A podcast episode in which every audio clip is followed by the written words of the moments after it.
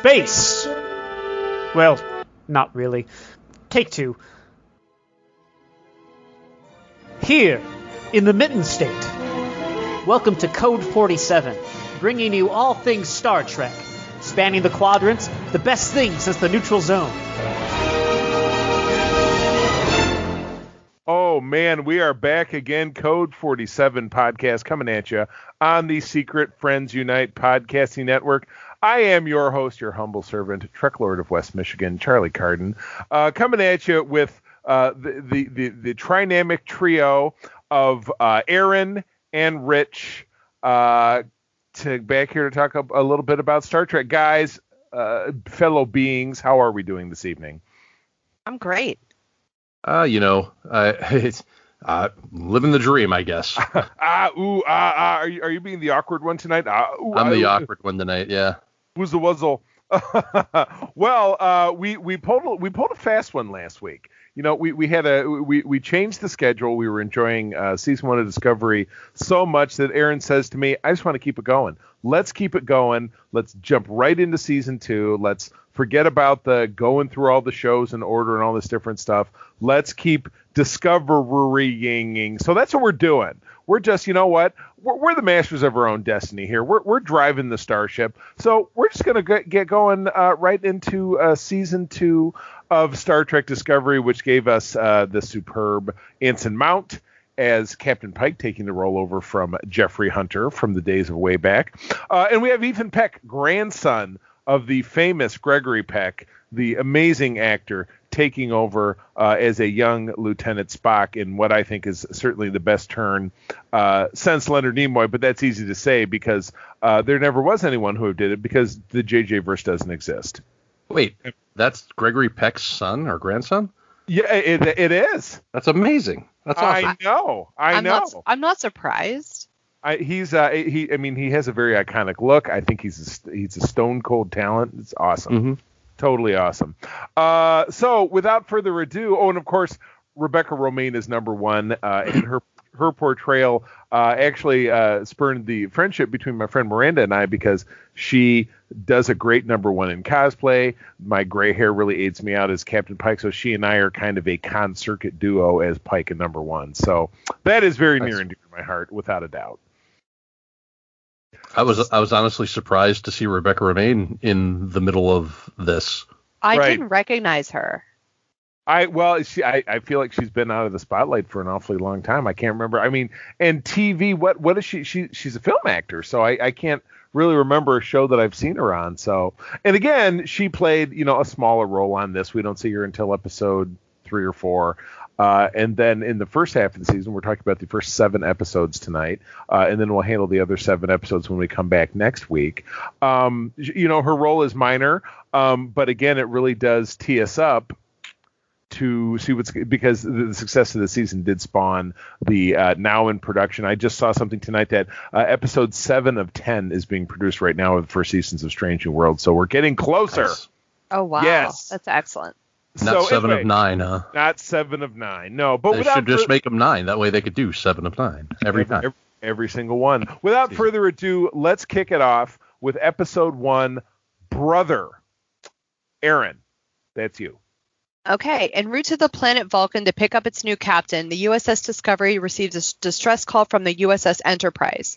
Captain Christopher Pike takes emergency command of Discovery, explaining that the Enterprise suffered catastrophic damage while investigating seven mysterious signals scattered across the galaxy. Six of the signals have since disappeared, as does the seventh when Discovery arrives at its, at its location. The crew discovers the wreckage of the USS Hiawatha. Did I say that right? Hiawatha. Hi, yo. Yeah, I believe so. Hiawatha, which is believed to have been lost during the war on an asteroid composed of non baryonic matter.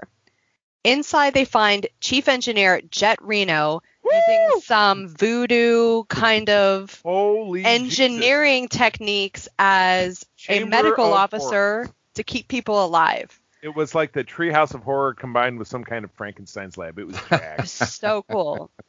Commander Michael Burnham, having seen a red angel, that's in quotes, while on the asteroid, visits the Enterprise to search the quarters of her foster brother Spock, who Pike reveals is on leave of absence from Starfleet. She discovers a file from his personal log describing nightmares of the seven signals he had since childhood. Holy shit! What a Yes. To the Oh first episode of any season. It was just like, oh, they grab you by the short curlies, and they, they restored my faith in the space walk thing that annoyed the shit out of me in, in two of the three JJ movies. Oh, we're doing a spacewalk. Oh, we're doing a space jump. Oh, we're you suck, JJ. This was the bomb. You know, and they were in those little pod things, kind of like from Guardians of the Galaxy. Uh, and it was so funny. You had, they did have the trope of the one officer who's a real dickhead who's like, don't tell me what to do. I know what I'm doing. I know what I'm, boom, gets hit by an asteroid. That guy sucked.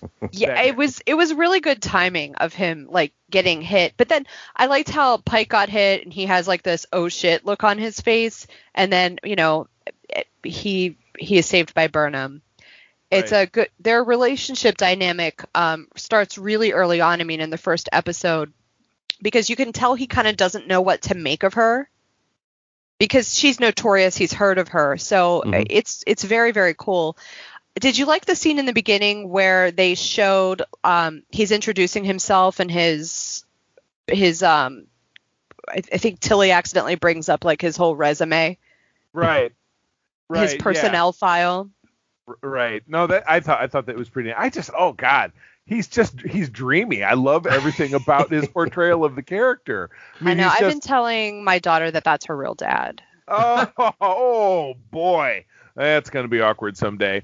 Um, but yeah, wow, what what a kickoff! I just absolutely loved it. Rich, your thoughts? I think that it was a great way to start off uh, season two, and um, I, the the Enterprise stuff where Michael goes over to kind of look around her uh, look around Spock's quarters uh, left me wanting more Enterprise, which Mhm. thankfully we're getting. Um, right. The one thing I will say about this is you talk about how they they did their little spacewalk thing, and that was in in Star Trek in the in JJ's Star Trek JJ Trek.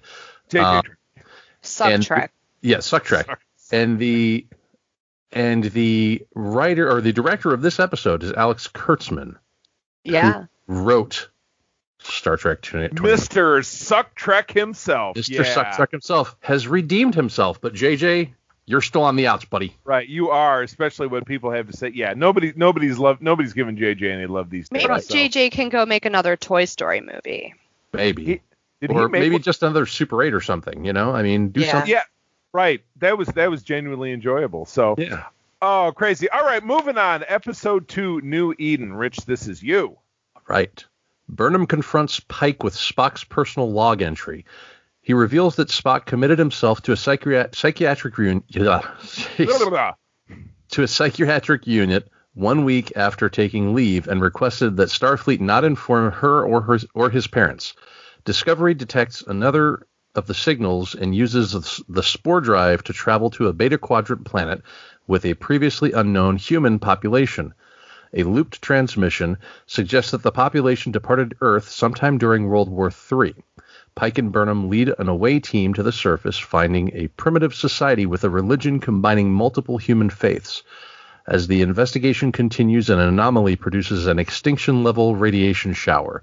Ensign Sylvia Tilly, acting on acting on a fellow ensign's advice, uses a sample of the asteroid to avert catastrophe. Later, Tilly recognizes the ensign as May Ahern, a high school classmate who died five years earlier. Returning to Discovery, Pike reviews the footage from the soldier's helmet cam- camera from the Society and learns that the Red Angel from Burnham's vision brought the population from Earth. Ooh, the thickening of the plot. Add Yeah. a little suspense and it thickens up. Mhm. Um, wow, great stuff. The the old, you know, population yanked from Earth a couple hundred years ago is is a serious Star Trek trope. We had that in the 37s. Uh, I know that we had another episode. We're not, what's another episode that we have that going on, guys? And then you have something else that jumps to mind. I'm pretty sure there was something in the original series about it. There was right? some, Yeah. There was uh, what was that one that we? Um, God, I don't know. There was one I thought in Next Generation, wasn't there? Pro- well, there was the uh, the Masterpiece Society, the G- genetically engineered society. So yeah, I mean Okay. it's a it's a it's a foregone kind of Star Trek thing happening. Whatever, um, you know, and, and they bring in they bring in some religious iconography in this, and you find out that uh, Pike grew up in this uh, very uh, divided household where you know his father was an atheist, but he was also a comparative religions teacher or something of that nature. Uh, you found that uh, who is the navigator, uh, is is from uh, basically a Luddite society within Earth. So you know, they, which is the the first bit of character development we get out of her. So there's Yeah. certainly a, there's certainly a lot going on here. Um, they did mention in the first episode that you know Tilly had this wacky head injury, and now all of a sudden she's seeing a, a dead friend, and, and you're like, well, why why are they why are they tossing this weird B story in? But the beauty, And of that with that girl's accent too. Yeah. yeah, I got real I got tired of it really fast. Yeah, no, I, I'm totally with you there. But what's Mhm. interesting about that is that where something, again, in episode two might seem like fluff, they really do find a way to layer it out into what becomes the bigger uh, plot line of, the, of this first half of the season, which I really appreciate. So uh, they just really finding a, gr- a great way to keep things moving. And again, you know, thickening the depth of the Red Angel. So this is two of 7 Mhm. uh, signals that they're going out there to find. So it just keeps getting better. Oh my God. Did you notice that um they did that whole dynamic thing with Burnham and Christopher Pike again, but she doesn't want to. She thinks it's the wrong decision, but she follows his orders. Hmm. I mean, even after he's injured, he wakes up to learn like she followed his orders even though she wasn't against it. And then she could kind of leverage that at the end to go back and give the helmet cam. But in exchange, you know, they give um, what was the guy's name that was on the planet with the helmet cam? I don't remember. Anyway, they Oh. exchange it for some, some to give him some supplies, and they give him some closure for the helmet cam. Right. I mean, I I just loved that whole little arc that was in it. It was very it was very cool. I dug on it. Richie, what'd you I think? Agreed. Uh, I think anytime you give Tilly something to do, I'm happy. I like her. Yeah. I like her character. Um, I mean, the the Pike and Burnham stuff. I mean, I kind of figured that they were going to get you know center stage, but anytime you got Tilly in there, I'm a happy guy. I like Tilly. Mhm. I I wasn't 100. percent I'm with you, Erin. I didn't like the accent. I wasn't 100 percent sure where they were going to go with this, but I really Yeah, liked that she. I mean, I don't hate the accent in general. I it was just a little too much for me. yeah, and they had her talking a lot and i was like what's the point of this woman the whole time so the combination of like her it being confusing and the accent i was like i don't know if i like this just like tilly going crazy but then i mean we learned that that's not why but right, right. That was my first impression Mm, mm, mm, Absolutely. mm. All right, moving along. Episode three, Erin. This is going to be you. Point of light. spock's mother uh, mrs sarek i mean Am- amanda grayson No, Whoever- you know what? My name ain't Baby. It's Janet. Miss Janet. Um, Amanda Grayson learns that he has escaped the psychiatric insti- uh, psychiatric unit and is wanted for murdering three doctors. Whoops. She steals she steals his medical records and takes them to Discovery for decryption. Grayson recognizes a drawing in the records from Spock's childhood art, the Red Angel. Burnham admits to emotionally hurting Spock when they were young to Oh, I get it now. Okay, to protect him from Vulcan's logic extremists. On Kronos, Klingon House leader Kolsha threatens to kill Starfleet officer Ash Tyler, formerly Ooh, Klingon Voq. Kill him, and the Klingon Empire's leader L'Rell for having a secret child. Instead, they kill him with the help of Philippa Georgiou, the Empress of the Mirror Universe's Terran Empire, and now a Starfleet Section 31 agent. In a ruse to consolidate power, L'Rell convinces the Klingon High Counselor, High Council that Tyler and the baby are dead. Georgiou delivers the baby to a monastery and recruits Tyler to Section 31. Burnham and engineer Paul Stamets use dark matter to remove a parasite from Tilly that caused her to hallucinate May. Wow. Yeah. A Whole lot lot going go- on. This whole sounds like a going- soap opera. I know. Whole lot The going on here. baby and Yeah. You know the Klingon stuff. I could I I, I could do without it. I, Yeah. I just I, I just you know, and I guess I'm kind of like Ash Tyler and their their extreme. Uh, you know, Klingon over pronunciation. There's the accent that drives me nuts. Where they're always like, yeah, yeah, but they do they do it a lot slower than that on this. They talk so slow. I know guttural and slow. So Yeah. I feel like there would have been a better use of story development to not go back to the well with these. This just oh, the Klingons from season one just did not do it for me. So um, I had a I had a question about this episode when I was watching it. It's not about the episode. It's just about something I was thinking about the next generation. But the monastery that they go to is the same one that they go to in the episode Rightful Heir on TNG. Yes, and since they age differently, do you think it's possible that Voq's son is on that monastery in that episode of TNG? Could be.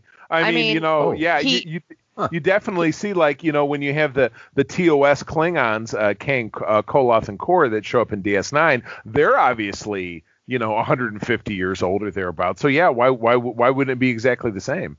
Well, also when we see Pike there later and he meets Voq, or not Voq, what's his name? What's the? Oh, they don't name him. The unnamed son of Voq. Right. Son of Um, he's an he's an adult.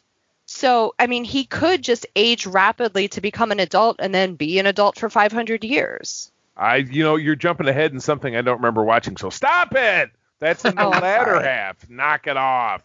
Um. So anyway, yeah, could have done without the Klingon stuff. Uh, I'm glad that they wrapped up or got close to wrapping up this Telly Tilly hit injury deal, or they're trying to, because yeah, I just. ugh. So anyway, Richie, your thoughts? Uh, you don't want that Tilly stuff to go on too long because you want her. To, you know, it's it it is like you said the B story, and I feel like it wrap up. does go on too long. Yeah, Yeah. Yep. Yeah.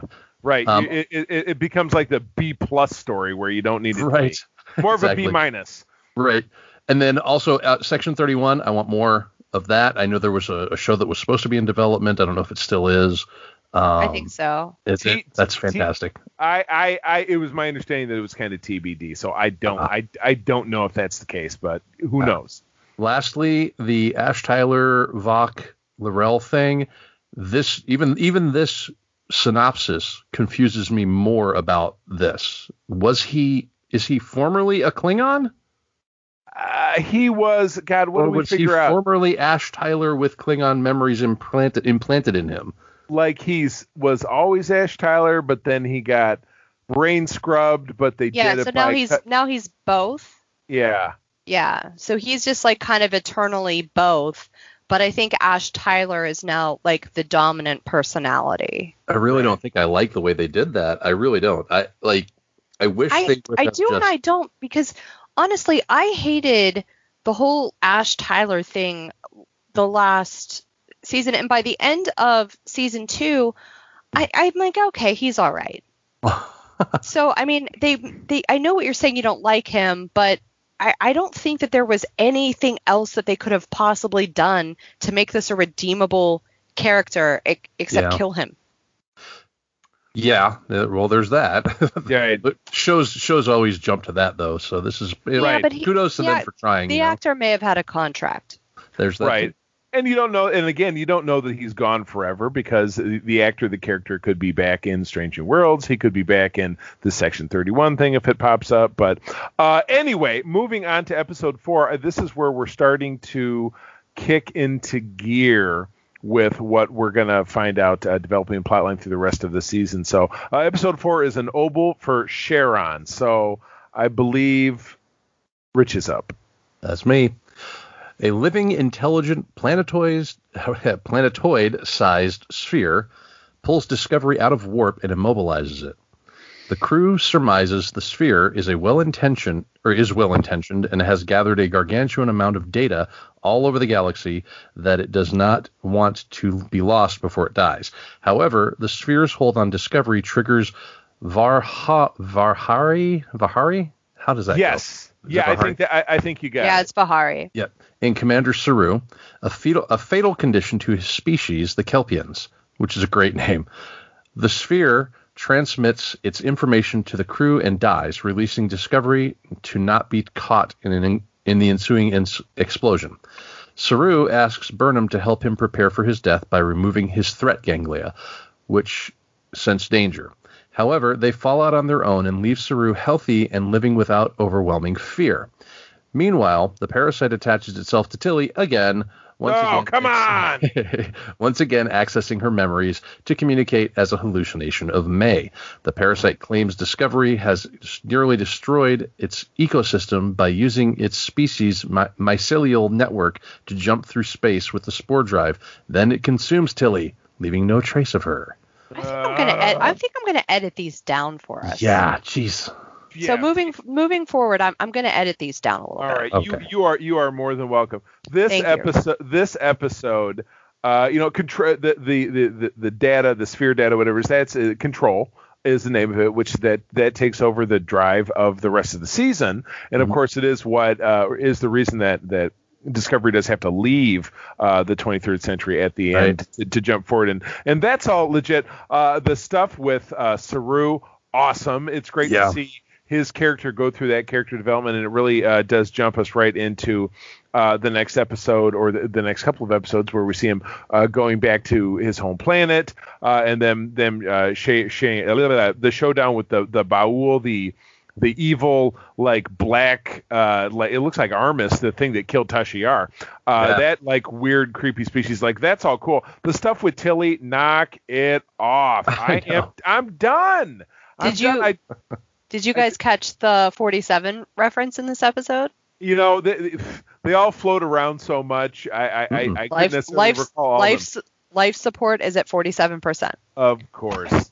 47 is you know what we should we should we should absolutely be a little bit if you catch a 47 during a show put it in the show notes because again we have to be responsible to 47 because we are code 47 but That's what I'm that's what I'm doing, Charlie. I got you the guy and you and you do it well um so This is the first time I've ever heard anyone speak Hebrew on Star Trek. awesome I love it Yeah. Whenever That's- their their translator was messed up with the sphere and they were all speaking Right. different languages, yeah, one of um uh, Christopher Pike was speaking Hebrew. right that's awesome That I was pretty it. cool. I love it. So great stuff. Uh, but keep me the, the Tilly scene, and again, that does that that does flower. It does produce fruit, and it does give us uh, plot development even in the next couple of episodes. But uh, just find some other way. You know what I mean? So, uh, Erin, other thoughts?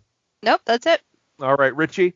Uh, I was happy to see the the developments with Saru. Uh, I like him as a character. I like the the idea that they've been living with this these threat ganglia and like thinking that this was you know the loss of them meant death and all that without I think that was my my favorite part of this too, Rich. I- Yeah. I, wasn't a big fan of this episode, even though this whole season to me is dynamite. Um, Mhm. but I I didn't I didn't like the episode that much, but I really liked that part with Saru. Yeah. Yeah, it gave it, it it gave it a little bit more because they talk about it so much in the first season. Threat ganglia, Right. threat ganglia. I mean, ganglia is a weird word to begin with, but they Ooh. talk about it like a lot. so ga- so gangulous. yeah, right. And Yeah, they were pretty gangly. Yeah, Oh, yeah. and and so it gives it it gives the whole thing it it kind of wraps up that whole mini arc for him, what that means and what that means for his species, and I kind of like that. Well, I, I really did enjoy kind of the tender characterization moments between him and Burnham. They were so at odds. Mhm. Uh, certainly in the first season with everything that happened, you know, in the first couple of episodes with the Battle of the Binaries and Georgiou being killed and and Michael, you know, being being imprisoned and and how much. Uh, you know, Saru just hated having her around again because he was like, you know, oh, I'm free of this toxic relationship I had with Yeah, Michael and Burnham. like she's the one. She's the one he trusts the most at this Right. point. Right. Yeah, you're right. So it's it's it's an amazing you know 180 uh, in that character relationship, and I think really well illustrated in this episode. So I I dig on that. So well, cool. Moving along, number five, Saints of Imperfection. Stamets and Burnham conclude Tilly has been taken to the mycelial network. She wakes up there with the May parasite who wants her to, her to help her stop a monster ravaging their world. Discovery finds the shuttle that Spock used to escape the psychiatric unit to find Georgiou on board. Section 31 Captain Leland assigns Tyler to Discovery as a liaison to ensure that Discovery does not interfere with Section 31's own investigation into Spock. Discovery conducts a half jump into the mycelial network to give Stamets and Burnham limited time to find Tilly before the network consumes the ship. Burnham and Stamets discover the monster is Stamets' husband, Hugh Culber, the former Discovery medical officer who was murdered by Tyler during the war. Stamets was connected to the network when Culber died, allowing his energy to be recreated by the spores. Burnham now convinces May to use the parasite cocoon on Discovery, through which Tilly was transported into the network to rebuild Culber's body in normal space. I gotta say, guys, this whole thing with Culber, I it was stupid. yeah, it's just for you just would just prefer to have him left dead. I mean, like it was a I very, I liked him as a character. Don't get me wrong, but why did they kill him in the first place? This was like the dumbest way to resurrect a character. It was just Yeah. to me, it was just dumb. it was so Star Trekky, but it, and again, wh- I mean, was his death really pivotal in season one to you know demonstrate Tyler's descent into madness? No, there was absolutely no point. I, I Yeah. don't, and maybe there was, and I don't get it, but it it just seems like it was pointless to me. The the point is for is later, I think, because Hugh is going to become a driving force for Stamets and his decisions um, later, even though they're kind of on the outs for a little bit. Yeah, but Right? what is what is it? Him and his decisions, but what does it matter? Because Hmm. they in season three, uh, spoiler alert, they're both on Discovery Right. Right. and they're both together. So what Mhm. was the point of this at all? Right. To to to create a momentary lapse, like what kind of a will they will? Oh, are they going to make it? Whatever it is. Yeah. it was just I- like so. To me, it was just soap opera drama. They they it, they do tend to squeak in a little bit more of that to this show, and Yeah. uh, but but but somehow they find a way to make it work because we, we all love the show so much. But always I hear them. I hear them mentioning Leland in this, by the way. It's not written in the synopsis at all. Oh no, Captain Leland assigns Tyler. Th- Yes. When I heard this and I heard the name Leland, I was like, you know what? Leland is just as douchey sounding as Ash Tyler. The name. We had a, there was a guy in our friend group in high school whose name was was Leland, and he just didn't necessarily turn out to be a great guy. He was one of my brother's friends, so kind of yeah, kind kind of douchey in the final analysis. So I, I'm with you. I don't necessarily disagree. Don't Sounds like the disagree. sounds like the first name of a Stephen King bad guy is what it sounds like. yeah, yeah, Leland, Leland, Le- Leland, McDouche. Leland McJu- the crooked sheriff of Naughty Pines, Maine. Did I nail it? Is that a real character? It seems like it, it absolutely seems like it is. I think it's uh isn't It it, Leland be. Leland Gaunt, I think, is a character, a Stephen King character. oh, I don't know. I, I honestly I don't like Stephen King. A- Oh. I know I should, April, but I April don't. is April is a huge fan, but Yeah, he's the uh, he's the proprietor of Needful Things. I Yes. think Oh, I there think you go. Devil. I think that he get I think that Stephen King is like has really really good ideas, but I don't think he's a very good writer. He doesn't know how to end a story, that's for sure. So I think and like, I like he- Stephen King, but I think I think his stuff makes like really good films, but I tried to read Stephen King books and I'm like these are so horribly written, I can't read this. Mm. But it's My, my, super my. creative. Anyway, sorry, everybody's gonna hate me now. Oh my goodness, yes. You, you it- get ready for our Twitter to actually blow up. So, uh, ep- episode six, uh, with respect to Mr. Bob Seger, The Sound of Thunder. Oh God. Another of the mysterious signals leads Discovery to Saru's homeworld of Kaminar, where the Kel- yeah the Kelpians predators, the Ba'ul, named demand Pike surrender Saru as Starfleet has agreed to stay out of the conflict between the two species. Pike refuses, but Saru turns himself over to prevent a fight. Tilly works with the technologically augmented Lieutenant- Lieutenant Commander Airiam to sift through the sphere's information on Kaminar. They learn that the post-Vahari Kelpians were once Kaminar's dominant species and nearly eradicated the Ba'ul, with the latter only surviving using their superior technology to call Kelpians before they lose their threat ganglia. Pike uses the Ba'ul's technology to trigger Vahari in all Kelpians, hoping the two species can instead work towards peaceful solution once the Kelpians are freed and learn the truth about their past from Saru's priestess sister, Siranna. The Ba'ul retaliates to stop retaliates to Starfleet's actions by commi- attempting genocide, but is stopped by the Red Angel, whom Saru sees as a humanoid wearing a highly advanced suit. Ooh. We got more hints about the Red Angel. I'm telling Horrible you, last sentence in that. you thing, know who is you know who is clearly in the Red Angel suit? Dr. Samuel Beckett. Don't isn't this very quantum leapy? He's jumping all over the damn place, you know, putting things right that were wrong. Samson, Delilah, and King Kong. Okay, that last part was a rap lyric. Very, very, it is very obscure, but I, I felt the need. Um, this this this episode was kind of dark. I mean, they're all kind of dark, but it was it was almost a little bit scary. Saru Right. went kind of psycho. Um, and you know, I remember I was watching this with my boyfriend who he likes Star Trek, but he was sitting there, his eyes glued to the TV with his mouth open, like the entire episode because he was so enthralled with it. And I mean, I really liked it. It was So, an yeah, intense episode. Very much Yeah. so, and yeah, to, and, and and and groundbreaking, and again for you know the species overall, uh, you know for Saru in particular, uh, and to learn that you know that their entire uh, life of subservience is based is predicated upon uh, the fact you know uh, uh, on a lie, but the fact that Yeah, they, They- they're they- all yeah. living a lie. They're not only all living a lie, but they're killing each other because Mhm. of this lie. Sounds Every familiar. yeah, everyone it's everyone's been complicit in murder. right, right. So it's I mean it's intense, but It's again, very intense. You know the beauty of it is is that this episode again the red angel just pops up at the end and it's like you know it's one of those memes on facebook follow me for more recipes it's like you just you keep you keep following the red Looking angel for more recipes. oh i think that could be the name of this episode you guys keep talking while i change the name of the episode yeah, change it. Go ahead. oh um, my gosh Rich, will you read the last one while he changes the episode? You want me to read the last one too? I can read the last Yeah. one. Light Yes, and sir. Shadows. Discovery is confronted by a time anomaly while researching the Red Angel signal, signal over Kaminar. Uh, Pike and Tyler investigate the anomaly in a shuttlecraft, sending the sending a probe into it.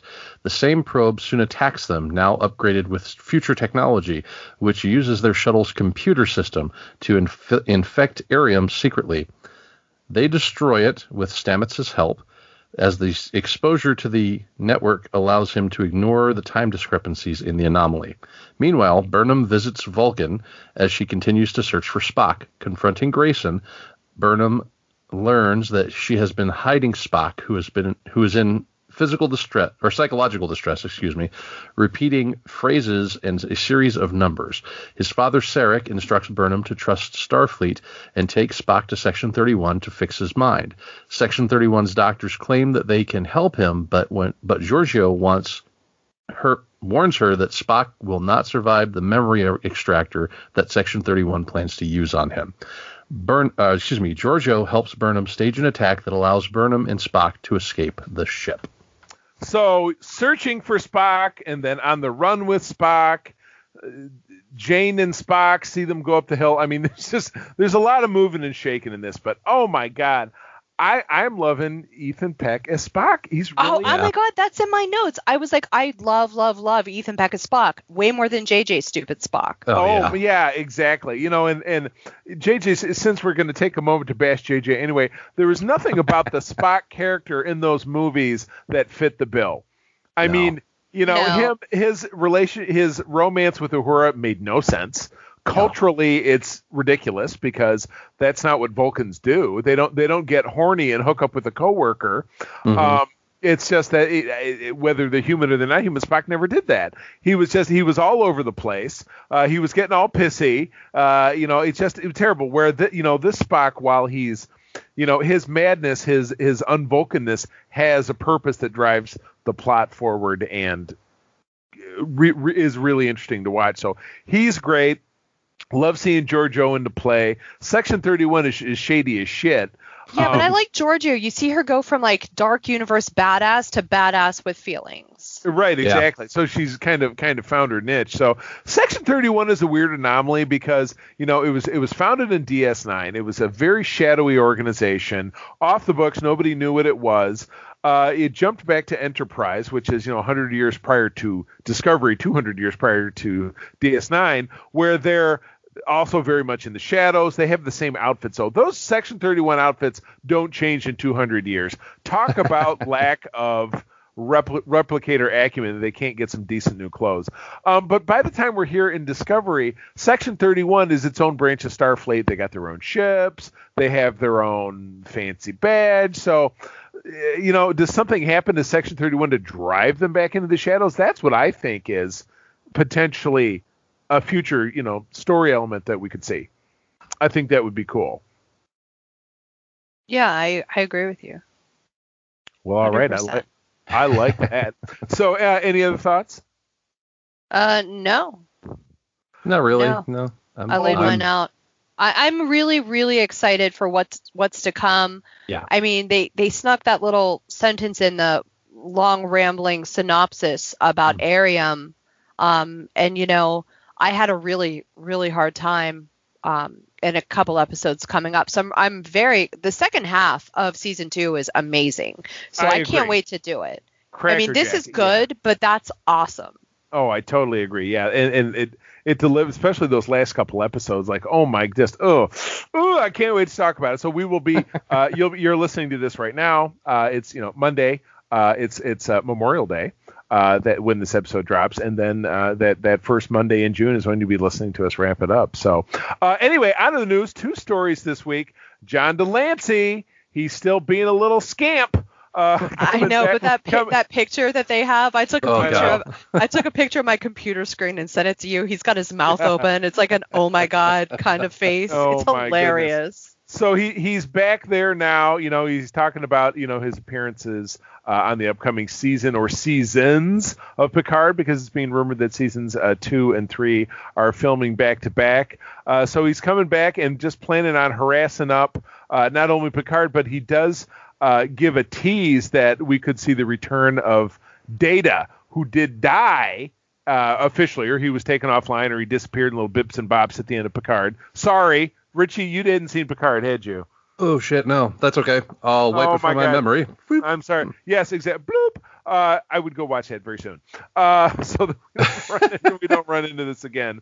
Um, but yeah, De, you know, de Lancie, and again, I've had my misgivings. How is de Lancie going to fit in with the Picard format? I Um, know. it- I'm for. I think it'll be fine. Don't worry. You know, Trust it- well, me. If it, it suggests that, that they're going to go with a different approach in, in season two, which is fine because if everything was dark and dour, then every then it, again it would just become very homogenous. So, um, de Lancie's great. I, you know, I'm coming around looking to be more excited uh, to see him, but I do want to know when we're getting the show. Soon-ish, maybe. Soon, coming soon. Pro- I hope so, because these actors aren't getting any younger, so they need to hurry Oh, up. yeah, with it. yeah, I know. We yeah, they go to, to expire. So, Rich, any thoughts about Q? Are you a diehard uh, fan like we are? Uh, you know, I I I can kind of take or leave Q, which is weird because I think a lot of people really like Q. I think he's all right. He's fine. Um, and I just read just now that Picard hasn't um, signed the contract yet. That's why they haven't done it. They haven't done. Oh, that you mean um Patrick Stewart. Patrick full- Stewart hasn't signed the contract He yet? hasn't. He hasn't signed the deal to return to Star Trek yet. Uh-oh. Oh, oh, but but they're filming the show. You mean beyond what's being filmed right now? Yeah, so they don't know Oh. about a season three. He Interesting. might not do it. I mean, he's 77 years old, so maybe he doesn't want to. Yeah, Let right. the guy rest. Yeah, maybe yeah, he wants to go like Boca Raton and like live it up. That's what I'd Right. do. Del or maybe Boca, France or something. Del Boca Vista. oh my God! Uh, and then finally, uh, getting back to lower decks, uh, Mike McMahan interviewed recently, and I set this. It says exploring ensigns and unexpected cameos. I thought it said exploding ensigns, so maybe Hmm. that's a new a new twist. Are we all caught up on lower decks? I know Erin, you were kind of like, oh, it's a, cart- I'm not- it's a I'm- I'm- cartoon. I Blah, know. blah, I watched. I'm. Tr- I'm trying. I know, but it's going to be August before you know it, so you got to get caught up because I'll be. ca- I promise I'll be caught up by All the right. time we do it. So you can spoil it all you want, though. I, I well, don't I mean, uh, you know, this not they're not tremendous. I mean, at, at the end of it, you know, uh, Boimler, who is our main character, he took a promotion uh, to be on the Titan so he could be with Riker, who is his hero, which I totally understand. Uh, but yeah, th- this makes it sound like uh, season two is going to pick up where that cliffhanger left off. Uh, which was, you know, uh, really expertly shown in that teaser where Boimler's, you know, flying the ship and freaking out. Um, uh, we also had Rutherford, who was the the cyborg crewman, uh, had his implants ripped out and lost his memories. Um, so yeah, yeah, it's it's looking like we're not going to just you know shelve that, um, but we're going to pick things up and we're going to keep things moving to uh, season three. So this is just a delightful show. I love the half hour format. I love the ten episode. Uh, season run because you can sit down and just knock it out and enjoy it all over again so Well, they're I- saying that Will Wil Wheaton's going to be on it. Yeah. oh man If you re- if you read the article, Uh, well, you, you know I'm a skimmer. Uh, have Oh, you guys okay. have you guys and O'Brien, Miles Have- O'Brien.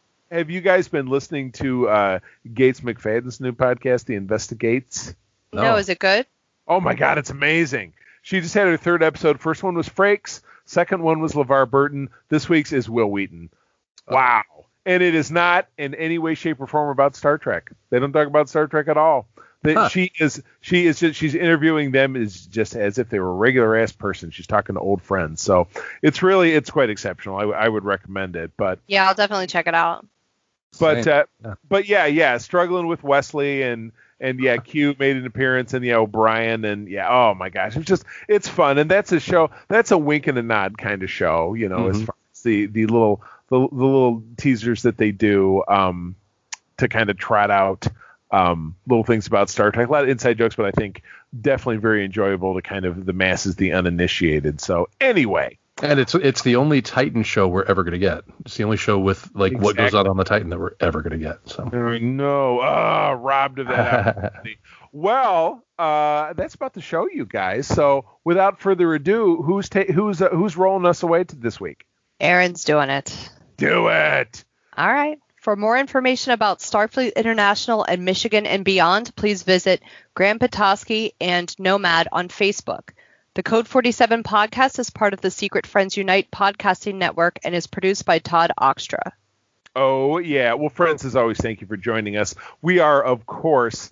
Uh, the Secret Friends Unite podcasting network, for great shows, all found on our brand new website. That is right, we launched just a couple of weeks ago, secretfriendsunite.com. It's the home to all of our podcasts, our four shows, this program, Code 47, all about Star Trek, obviously. Holocron Chronicles talks about Star Wars.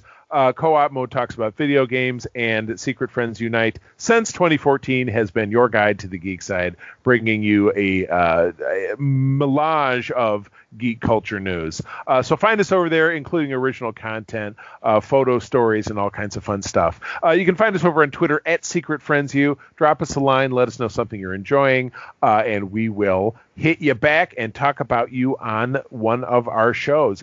Right now, on Monday, if you're listening to the show like just when it comes out, our store over on Tee Public is wrapping up a Memorial Day sale up to 35% off of t-shirts, hoodies, magnets, stickers. Unfortunately, not hats. Unfortunately, not hot pants. It's it's a Do real they have bummer. socks?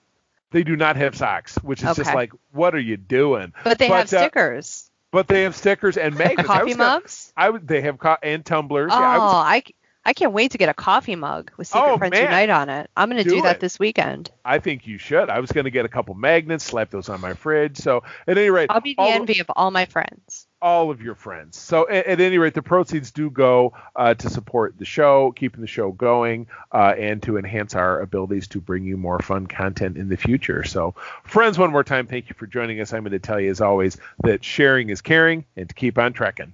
Qapla'. And to remember, uh, the needs of the many outweigh the needs of the few, or the one.